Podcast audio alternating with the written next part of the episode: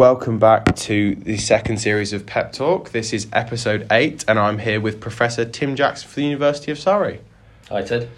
Um, Tim, can you introduce yourself a little bit and what, what you do for our listeners? Yeah, um, so I'm Professor Tim Jackson. I'm, um, I guess I, I sort of, I always describe myself as a kind of accidental economist.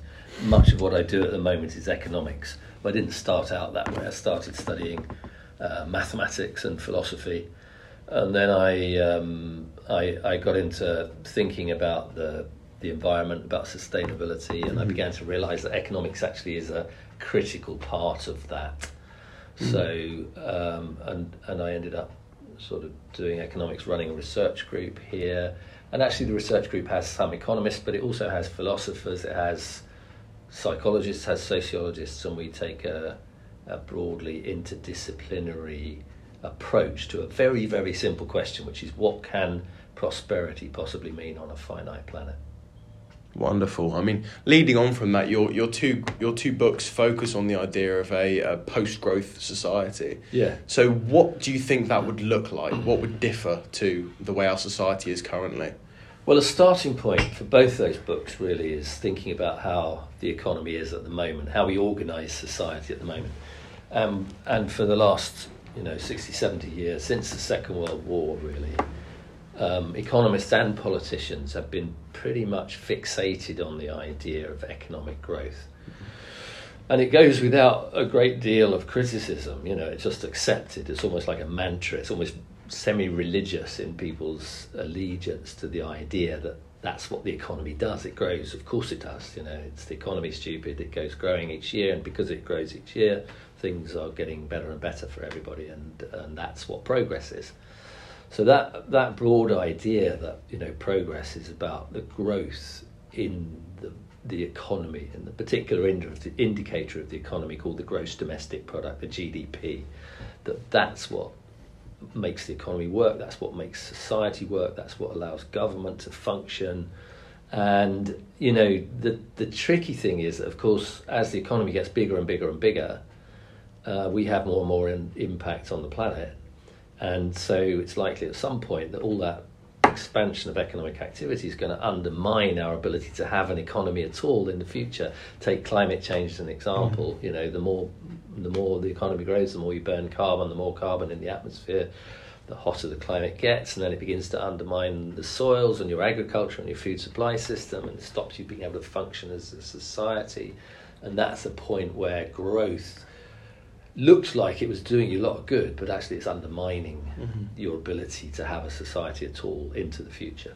And so that critique, that critique of growth, actually, when you look at it, there was a very strong critique in the 1970s. The Club of Rome published a report back in 1972 called The Limits to Growth.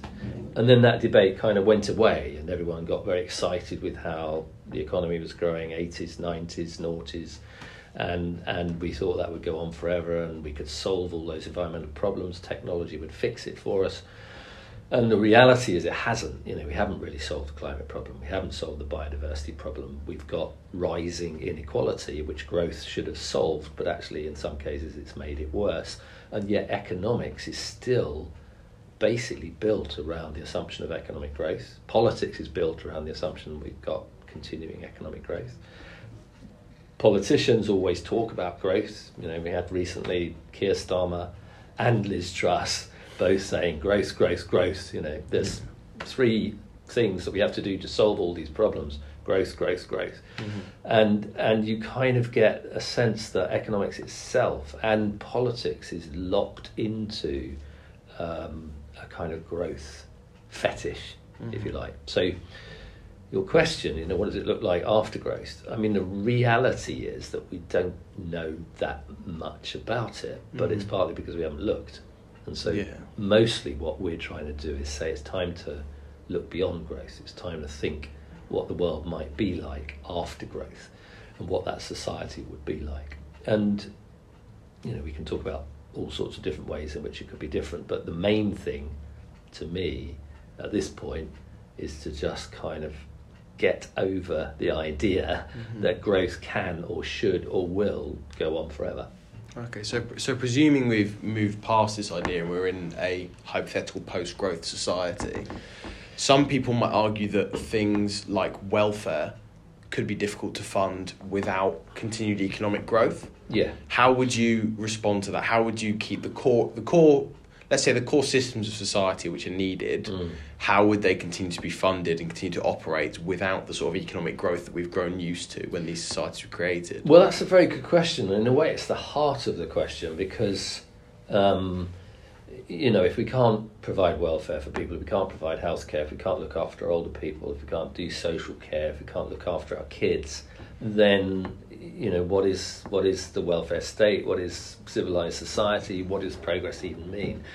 And the trouble is, you know, the trouble is, at the moment, we're not doing a very good job of that within a growth based society because we kind of focus on the things that deliver growth.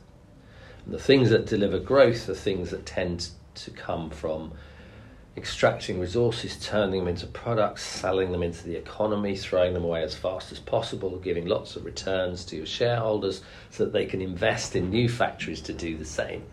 So we're not, I mean, in a way, you know, that, that simple question, how could you have a welfare economy? How could you have a care economy? You know, that is the fundamental issue. And the trouble is that we, the way we've structured society around growth at the moment means that the only way we can deliver healthcare, the only way we can deliver welfare, mm-hmm. is to have enough profits from making enough things that we then throw away fast enough and extract materials fast enough to do it in order to get the taxes to pay the government so that the government can provide the healthcare system. And of course, if you think in those terms, then you think, well, wow, you know, if growth stops, government's not going to have the revenues, and actually, it's even in most cases engaged in a kind of race to the bottom to attract investment, to keep that process going by reducing the taxes on business in order to keep things, you know, keep that cycle of investment, innovation, productivity, returns to investment, keeping all that going. It's like a kind of treadmill that we can't get off. And actually isn't working now. That's the problem because instead of focusing on the things that matter and focusing on the care, on the welfare, on the well being, on the happiness even of people and of society, we kind of think the route towards welfare, the route towards care, is to go out and be as productive as possible, to create returns, to give us the taxes that we can pay for it after the fact. And so the post growth transition, in my view, is actually turning that right on its head and saying, what is it that matters? What is it that we value? And so the tr- you know the trouble with where we are at the moment is that that we've kind of forgotten what it is we're after. If we're after the well-being of, of mm-hmm. human beings, and we think we can get that by chasing growth, and we can only get it by chasing growth, and that means we don't value the care that produces the health that means that we are all well and we are you know we can have a, a healthy population we can have people who are can have fun because they're healthy they can have good strong mental health they can be mm-hmm. physically active they can do things that they enjoy. And that you know the argument really of a post-growth society is that that should come first so that the way that you organize society should fo- focus first on people's well-being. Should focus first on something things like healthcare and social care. Mm-hmm. And that means that you have to think of care actually as a kind of investment as a fundamental investment in society. And the way we think about it in the growth-based economy is that care is a cost. Mm-hmm.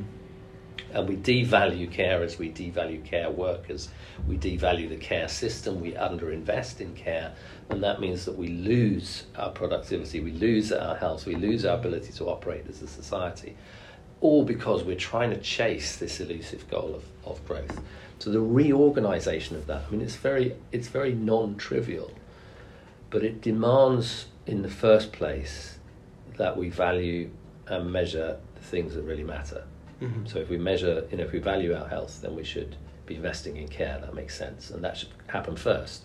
And that should happen before we decide whether we can afford to invest in care, because we can't afford not to invest in care. If care gives us health, health gives us productivity, health gives us well-being, health gives us everything that, that we want. So I haven't entirely answered your question in, you know, in pragmatic terms. I've answered it in terms of principle, and what I'm saying is that the pursuit of growth misses the point. Mm-hmm. And the point is that things that we want is not growth itself, and even money up to a point. We don't need money itself. What we want that for is in order to create well-being. And if you underinvest in the things that create well-being, you're never going to get it, however fast you grow. So if you were to restructure the economy to focus on well-being and stop and stop focusing on growth, that is where the funding will come from because the money is already there. Exactly. I mean, it depends to an extent what you value in society. So Okay. we've decided to create a money system that values the selling of goods in the market and the productivity with which you manufacture those goods so you can sell them faster. And we arrange our money system around that way of thinking about progress and that way of thinking about delivering well-being. But actually, we don't have to do it that way. We have the ability to organise our monetary system around an investment which values care, which values care workers, which pays decent wages to the people who were, during the pandemic, for example, at the very front line hmm. of our the protection of our health during the COVID pandemic. And yet, you know, a few months later, they are struggling for any kind of decent wage to even live on. And now, unprecedentedly, the NHS nurses are on strike, first time in their history, because two mm-hmm. years after the pandemic, they can't even afford to live. And so, and that's a choice. The point of the debate really around growth and about a different kind of economy, a different kind of society, is that that at the end of the day is about political choice Mhm. and what you value in society matters. Move, moving on, uh, sort of a little segue there, really, when talking about political choice with society. I'll move on to uh, the speech you mentioned earlier from Keir Starmer in a little while. But um, with the cost of living crisis, Mm. we've seen companies making record profits Yeah. whilst people can barely afford to eat, heat their homes. Stu- students around the country are struggling to pay their bills. Um, do you think this is a symptom of the growth-based economy? I, I mean, considering your previous absolutely. answer, I mean, would it, it's it's absolutely illustrates my point. You know, Mhm. the things that we value are the profits of companies and the returns to shareholders, and that's very good if you're a shareholder because it means that you know you are reaping the rewards of all the productivity in the economy and you're putting it in your back pocket, saving it for your pensions, you're doing whatever. You know, the well-off become better off, but actually it does it by extracting value from the planet from resources and also extracting value from people who are you know paradoxically even though they're providing the foundation for all that wealth they're not being paid. They're not even being paid enough to live. I, i've done a project recently with um, food farming countryside commission which i'm a commissioner on. And you know we went around the country looking at people in the food supply chain talking to them about their work about the situation about the food crisis and you know, the most fundamentally, the really shocking thing for me in that project was talking to someone who basically works in the food industry, who has to go to a food bank in order to survive, in order to get the food that he needs to live, to work in the food industry that's creating that food. Now, how much of an indication of a dysfunctional economic system is that? Where the Mhm. people who are the you know the very foundational workers who keep society going doesn't don't have enough wages to live on, and as you say, during this cost of living crisis, when food firms and energy firms and banks are all returning record profit levels, which are going into the pockets of a few shareholders, and that's total social injustice. Yeah. Um, again, build, building on that, really, we um, as you mentioned earlier, Keir Starmer made a speech a couple of days ago about what the Labour government would do were it to be elected, and as you said, it was all about growth. One of his key things was economic growth. Um, and the real question there is, what do you think? Do you think Keir Starmer will be able to provide the change and support that he's he's supposedly offering to people suffering from cost of living, while still f- following quite strictly a strong growth built manifesto? It sort of depends how he does it. I mean, I'm inclined to say no, and, I, and I've written to that effect. I mean, I kind of, you know, I've thrown a couple of broadsides at Labour policy thinking at the moment because I think it's too narrow, it's too, it borrows too much from the kind of neoliberal conservative dogma that we've had for 13 years, Mhm. and that it isn't really recognizing the fundamental challenge of the moment, which is that actually, you know, it's not like people haven't tried to increase the growth rate in the last little while. They've done lots of things not very well in pursuit of the growth rate, but at the same time, they've also, you know, undermined the social fabric. They've increased inequality. They've uh, not invested sufficiently in environmental protection. We haven't solved our climate goals. We haven't reached our climate targets.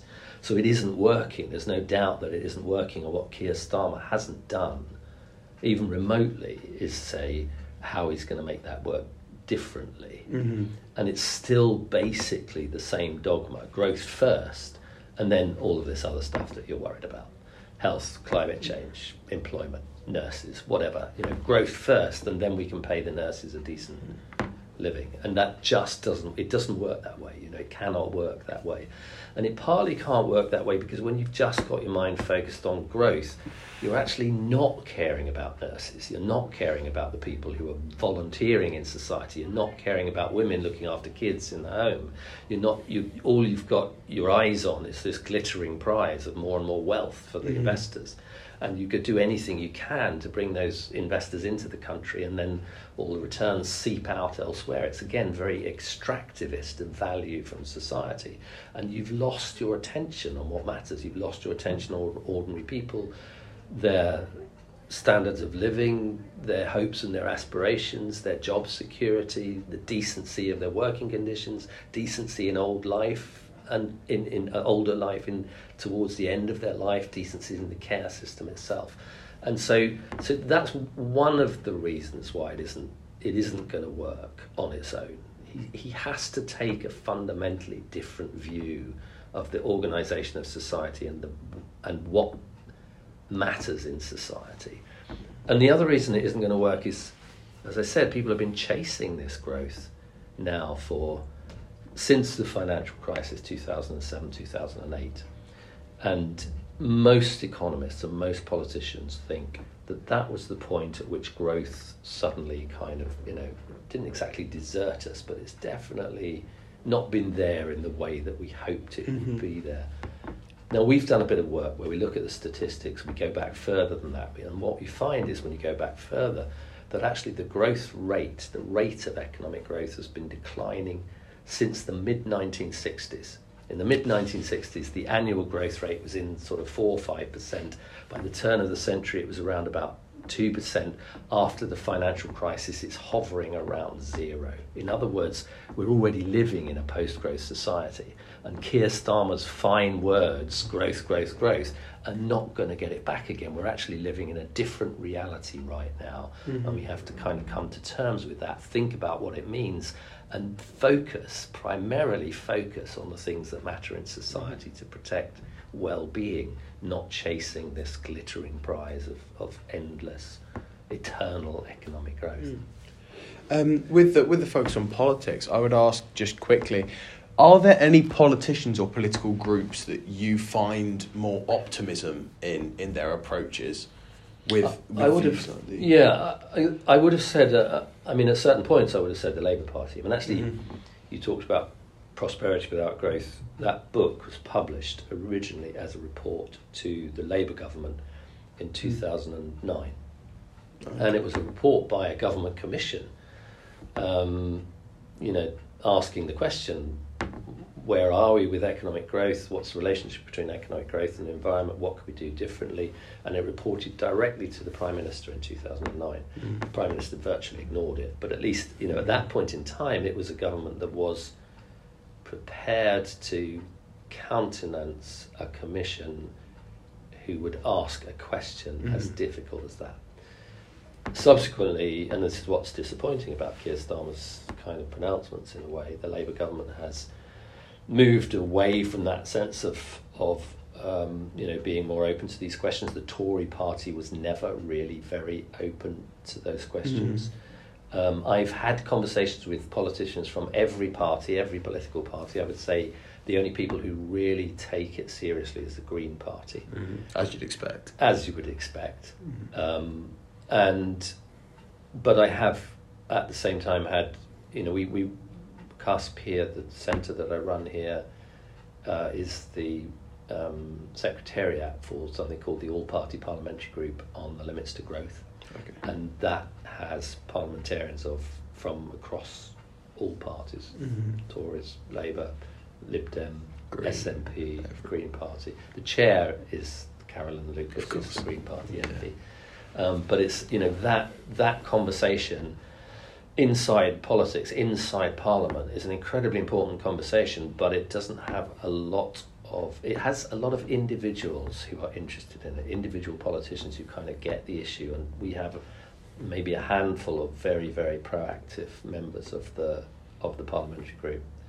Um, but it hasn't had the traction that it needs in any political party that I know of outside of the Greens in this country and a party called The Alternative in Denmark, which also Mhm. went out looking for uh, a deliberately kind of post growth politics. Yeah, it's quite interesting because I'd, I'd never actually heard of that um, that sort of subcommittee. I, I had no no clue it existed. You wouldn't know that it was there. no, really, exactly. Yeah. Which shows the lack of traction Yeah, that yeah. they're really getting. I mean, on on the political front, Mm. in the next few weeks, we're obviously expecting a spring budget Mm. from um, the government, and as you've written, globally there seems to have been a shift away from climate concern Mm. and towards the economy, be that global economic growth or whatever. Or, for example, Rishi Sunak failing to attend the recent COP27. Yeah. Um, within this budget, if you are thinking optimistically, what policies do you think would signal progress in your eyes were they to appear? And what do you think is more likely to actually happen within this budget? Um, it's very difficult to predict what's going to happen in the budget. I Mhm. mean, the you know the view at the moment, and it partly follows the sort of debacle of the Truss government and the fact that they they they undertook a kind of strategy that the bankers, in particular, and investors took fright at so much that they punished the value of the pound, and that made that put interest rates up. It put um, the cost of government debt up. It made the government very, very wary about spending any money whatsoever. And so, when Sunak came in, he came in as, you know, he portrayed himself as a safe pair of hands. And incidentally, you could this explains a little bit why um, Starmer is also trying to portray himself as, uh, you know, the growth party because it would, in conventional terms, it would be. It's like saying, you know, Labour is a safe pair of hands. Your Mhm. money is safe with us. You can trust us. We're going to do right by the economy. Everything will be better under Labour. And so for, for Starmer to come out now against Sunak's kind of safe pair of hands policy would be really tricky for him to do unless he had it all fleshed out and all worked out. And so instead, he's trying to outcompete Sunak in proving that Labour is the next safe pair of hands for the economy. Um, but to answer your question, you know what I what I would like to see. I mean, it is absolutely blindingly clear when you look at the evidence from climate change and you look at the impacts on biodiversity that we're in the process of kind of overthrowing the sustainability of of the economy and of human economic activities, and we are in a, u- a unique position where we have to invest in that. We have to invest in change. We have to invest in different infrastructures. We have to invest in low carbon technologies. We have to invest in renewable energy. We have to invest in protecting the environment, protecting habitats, protecting biodiversity, preventing the loss of nature. That's absolutely clear. And a lot of those investments actually are really good, can be also really good for the economy as well. They can be good for resilience, they can be good for uh, community, they can build up new skills, they can employ new people. And so that kind of investment is what I would call a safe pair of hands for the future because Mhm. you're investing in the skills that you need, you're protecting the environment that you need, and you're uh, you know developing jobs and decent working lives for your population. So that kind of policy is what I would like to see. I would like to see policies that bring together economic security, good working conditions, and protecting the environment. Mm-hmm. But you can't do that. And this is my fear, if you like, for where it will go rather than where it should go. You can't do that if you are basically living inside a party that is continuing to protect its own interests Mhm. and the interest in particular of shareholders and investors who are amongst the richest in society. Mhm. And you're not prepared to look at the living, working conditions of the poorest in society.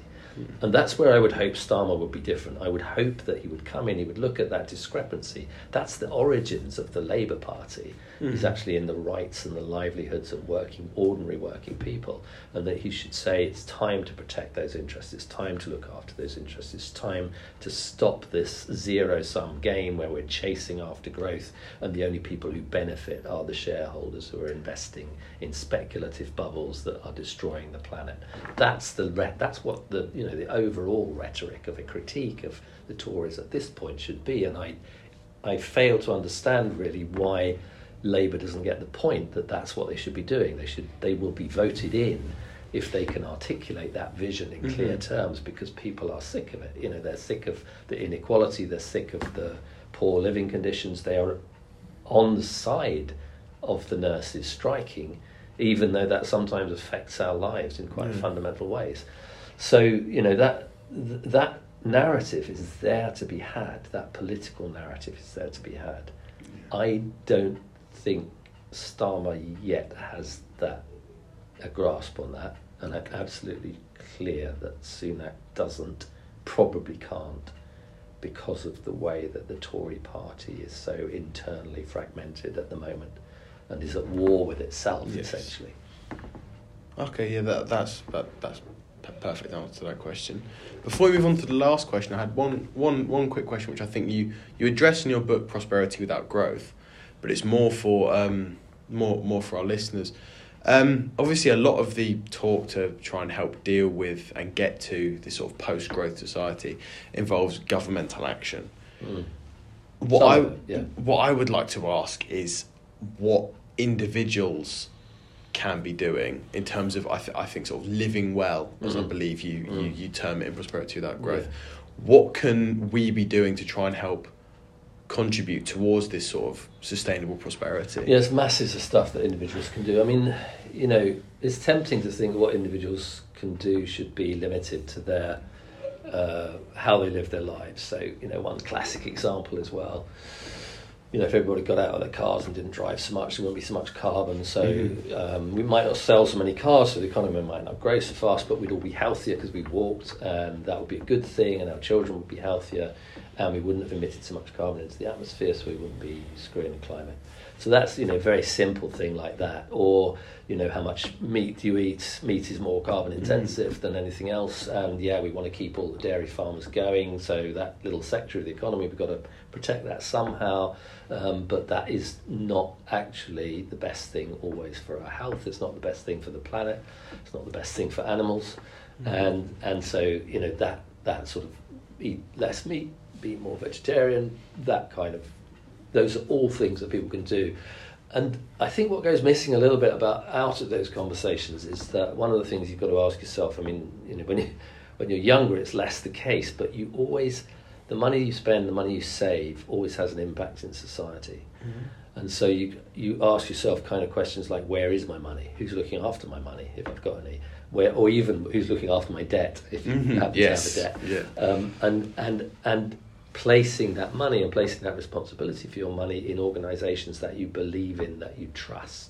So, for Mm. example, there's a bank called Triodos Bank, which has been, you know, for forty years or more, has been its whole philosophy has been about sustainability, about investing in the right things. And so, if I want my money to be held safely somewhere, I'd rather it was held by someone like that, an institution that wasn't going to invest it in Mhm. coal mining and slave labour and was investing in the things that, that matter. So that where does my money go? That's a the deeper kind of question that you can ask from the individual point of view.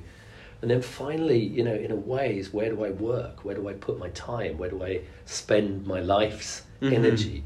Do I think, well, I want a big salary, I want a fast car, I want, uh, you know, a good pension, so I'm going to work in the financial sector and burn out in 30 years, but extracted masses of value out of the economy so that I can retire early, have a good time? Or do I go and work for you know, an organisation like I don't know Greenpeace or Friends of the Earth or Positive Money that's challenging those conditions. And I think that, you know, how, particularly for younger people, how you are going to dedicate your life's energy is one of those big choices, and and it does make a huge difference to. Um, you know the idea of a different kind of society where you where you spend that that mm. energy. Mate, that, that's that's perfect. Exactly what I want to hear. And then the last one, as as a student myself, and obviously with most of our listeners being students, yeah. Um, especially on um, an econ- on the economics sort of taught in higher education, much of the ideas of post growth mm. and um, the ideas of growth are not necessarily addressed in the same way that you would approach them. Yeah, no, they're not. What would you think would need to change within economics teaching across education to arguably better prepare students for the society we're living in, the, the almost post growth society which you were suggesting yeah. is currently existent after the financial crisis. What needs to change? What concepts need to be challenged, do you think, within education? Well, I mean, obviously, first of all, you know, that, that idea, I mean, it's almost the first thing you read in an economics textbook is human needs and wants are insatiable, and so the economy has to grow to provide them. And, and it's a very thin psychology. So a part of the psychology of economics is just, you know, it's kind of wrong, really. It portrays us all as selfish, novelty seeking hedonists and neglects the fact that human beings are also, you know, altruistic, other regarding, care about tradition, care about the environment. And it's like it's like economics has taken a distorted view of what people are, it's fitted it into a few for- mathematical formulae, mm-hmm. and then it's come out with the equation progress equals growth, and it's completely wrong, really, for all the reasons that we've talked about. So I think, you know, what should what should economic students in particular think? I mean, it's interesting that economic students in many places are actually demanding change. Mm-hmm. They're actually going to their economic professors and going, you know, your economics doesn't fit the world anymore. This is not the world we're living in. You're not talking enough about climate change or about the loss of biodiversity. You're not even mentioning sometimes inequality. You're telling me that you know it's all about productivity and economic growth, and that as long as supply meets demand in a free market, then everything is for the best and it's the best of all possible worlds. And it's not. I can see it's not as a student. So, you know, I think economics has to respond to that it has to has to kind of populate its vision of economics, paint its mm-hmm. picture of economics from a much more varied, more interesting, more colourful palette. It has to broaden its horizons outside the simple mathematical formulae of progress mm. and think from a psychological point of view, from a sociological point of view, from a political point of view, and it has to challenge the kind of what I call in post growth, I call the myth of growth, mm-hmm. which is this overwhelming story that that's what progress is. It's it's endless growth. And it has to also begin to build, and I think this is where you know a young generation of economists is incredibly important because they have the energy, they have the foresight, they have the investment to do it in a way that an older generation isn't able to do now. Mm-hmm. That this is really a young people's agenda because it requires a different economics. It requires an economics for a steady state. It requires an economics where the relationship between the public and the private sector is different. It requires an economics that isn't just predicated on the idea of growth. Beyond that, it has to actually challenge what I would call our growth dependency, our sort of this, what I started talking about at the beginning, that kind of semi religious quasi fetish that mm-hmm. growth mm-hmm. is all that matters. And it has to be build, begin to build an economics for a world in which, to all intents and purposes, we no longer have that kind of growth. And even if we did, it wouldn't necessarily be a good thing. Mm-hmm. And it has to build an economics which brings social justice back into that equation, which brings environmental limits back into that equation, and which develops actually a sense of the of the destination as not being endless profit and eternal growth, but the well-being of human society and justice between people. That's absolutely amazing. I think we'll, wrap up the episode there. Thank you for Very coming good. on, Tim. Thanks, Ted. If anyone wants to hear or read any more about Tim's ideas, he's got multiple interviews, but I would advise reading Prosperity Without Growth and his other book more recently, Post Growth Life After Capitalism.